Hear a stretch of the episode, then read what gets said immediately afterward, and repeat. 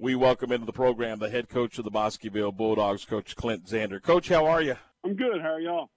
Doing terrific. So let's uh, let's talk a little bit about last night before we look ahead. Uh, your your team came out and really played a complete football game last night. I thought we did. Uh, you know, they they moved the ball a little bit early and kind of kept it away from us, uh, which limited our opportunities in the first uh, quarter. Uh, but I thought we executed well throughout the night, both offensively and defensively, and uh, you know special teams as well. So it was an all-around good win for us. I was just looking at some of the numbers, and again, uh, this was just our numbers that we compiled last night, but fairly balanced between uh, the running the football and throwing the football. As far as yards, yes, sir. We I think we only threw the ball ten times last night, which no, normally isn't us, but uh, you know we ran for we ran 30 times for 275 yards, and so we'll we'll take that. Clint, when we were we were kind of laughing about the time of possession. Sometimes stats just don't tell the story. And last night, you guys were able to take uh, take advantage of some field position, some opportunities, and and had some really short drives. So obviously, you didn't possess the football for a long time.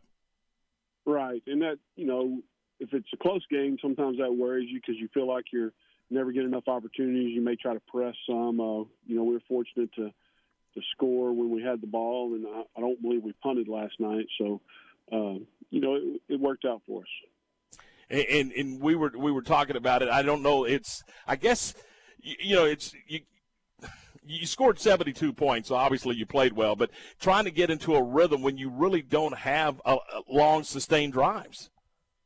That's true. That that can't hurt you. Uh, you know, we are a, an up tempo rhythm team, and uh, you know, our my defensive coordinator, Coach Fennell, always gets mad when we're up and we're still going fast. And I tell him, you know, we, we, that's the pace we play at, and uh, when we slow down, we tend to not execute as well. And and so we try to keep it at least semi half, you know, pace. And uh, when you don't have the ball a whole lot, that does concern cause problems sometimes. But uh, if you're if you're scoring in one or two plays, obviously things are going right for you.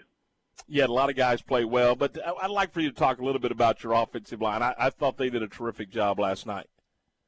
Uh, you know, those guys have kind of led the way for us this year. Uh, you know, I've got two seniors up there, a couple sophomores, and, and uh, a junior. Well, actually, last night we had three seniors because one of our sophomore starters uh, was quarantined uh, since last week. Uh, thank goodness we get him back this week. He he helps us a lot up front, but uh, you know they've been doing a good job. They're they're physical, and, and we've been preaching that all year. And they believe that we can run the ball on anybody, and uh, so that's you know your mindset about that is is half the battle, and, that, that's what they think. You know, they come to the sideline and coach, let's do this, let's do that, and we've even had games where they come over and say, Coach, they know what we're running, and and I say, Well, have they stopped it? And no, Coach, we'll keep running it then.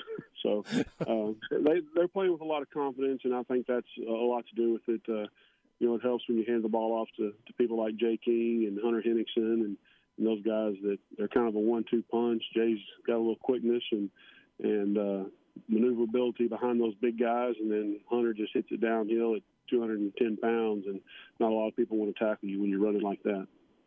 So uh, the win last night uh, in the bi-district round. What's next for the Bosqueville Bulldogs?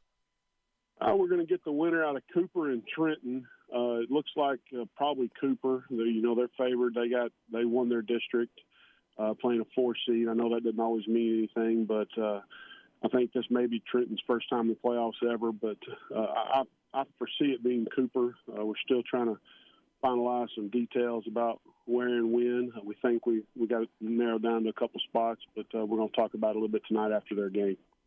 Hey, Coach, uh, congratulations. Thanks for joining us today. And I know you're going to get over there and, and scout and drive safely. And uh, we look forward to talking to you next week. Hey, thanks, guys. Appreciate it. All right. That is Clint Zander, the head coach of the Bosqueville Bulldogs.